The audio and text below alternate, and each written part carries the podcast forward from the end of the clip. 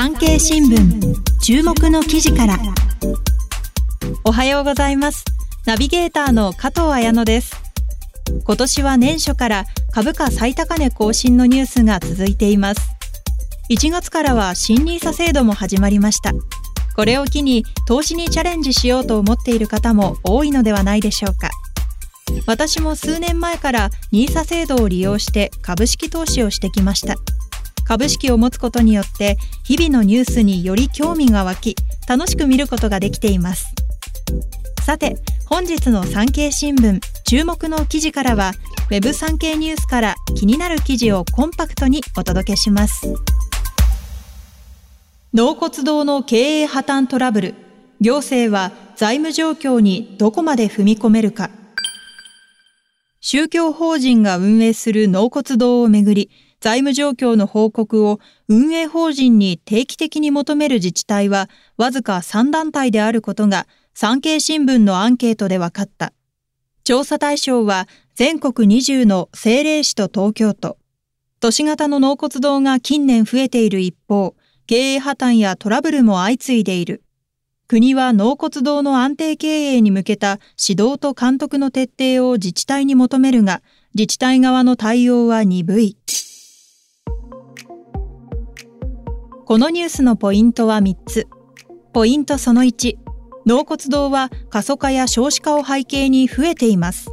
一方で経営破綻するなどのトラブルも起きています。ポイントその2、納骨堂の経営を指導監督するよう厚生労働省は各自治体に通知しています。しかし納骨堂を新たに設置する段階では財務状況をチェックするもののそれ以降はチェックしない自治体が多いようです。ポイントその3、チェックを徹底できない背景には、財務書類の内容確認は信教の自由に反するとする宗教界の反発があります。こちら詳しく解説します。増加する納骨堂、経営破綻する事例も。納骨堂は過疎化や少子化を背景に数が増えています。特に都市部でその傾向が目立ち、過去25年で東京都は1.8倍、大阪府は2.2倍に増加しました。最近は IC カードをかざせば遺骨が自動的に目の前に出てくるビル型の納骨堂も登場しています。厚生労働省によると、宗教法人が経営許可を受けた全国の納骨堂は、令和5年3月の時点で9830カ所に上ります。一方で、ずさんな経営や過当競争を背景に、札幌市や仙台市などでは運営法人が経営破綻するなどトラブルも相次いでいます。産経新聞が全国20の政令市と東京都に実施したアンケートによると、大阪市、名古屋市、北九州市は納骨堂を経営する宗教法人について、最初に許可をする段階でも、許可した以降の段階でも、財務報告を求めていないと回答しました。また、東京都と他13の自治体は、許可をする段階に限ってチェックするものの、一旦許可した後は経営状況は確認していないと回答しました。経営状況の悪化を見抜けなかった札幌市。2022年に札幌市の納骨堂が経営破綻したことを受け、厚生労働省は経営の指導監督の徹底を求める通知を各自治体に出しました。これに対し、ある政令市の担当者からは、墓地埋葬法には納骨堂の経営側に報告を求めることを義務付ける規定がないとの指摘もありました。札幌市での経営破綻は財務状況の継続的なチェックに取り組んでいた最中に起きました。札幌市は一定規模の納骨堂を経営する宗教法人に年1回報告書や財産目録などの提出を求めてきましたが、破綻発覚の1年前には納骨堂があるビルや土地が差し押さえられていたことを認知できませんでした。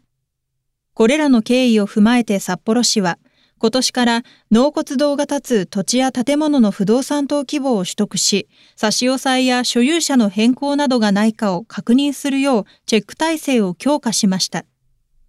札幌市の担当者は、自分の納骨堂は大丈夫か？と心配になった市民もいるはず。新たなチェック体制を維持し、公認にも引き継いでいく、と話していました。財務チェックは信教の自由に反するか宗教界の一部にはこれまでに財務書類の提出を信教の自由に反するとして拒否感を示してきた経緯があるようです。政令市の多くは産経新聞のアンケートで財務チェックと信教の自由を別の問題などと強調していましたが、明確な回答を避ける自治体も複数ありました。帳簿の提出をめぐっては、平成7年に法改正で義務化されたことに対し、京都仏教会が提出拒否を呼びかけるなど、宗教界が強く反発した経緯があります。それ以降、行政側が手続きを積極的には進めない地域もありました。産経新聞のアンケートでは、納骨堂を営む宗教法人の財務チェックと信教の自由との兼ね合いについても聞いています。それに対し、大阪市は無回答で、北九州市は整理していないとコメント。京都市は厚生労働省に確認いただきたいとするなど、真正面からの回答を避けていました。一方で、信教の自由とは切り離して考えるとする政令市もありました。川崎市は、必要があるときは報告を求めるべきとの回答で、札幌市も、収入のうちお布施の内容など宗教行為に関する事項には関与しておらず、信教の自由は確保されていると考える、と明言していました。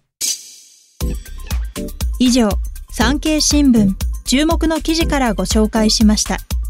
関連記事は Web 産経ニュースでお読みいただけます。概要欄のリンクからどうぞ。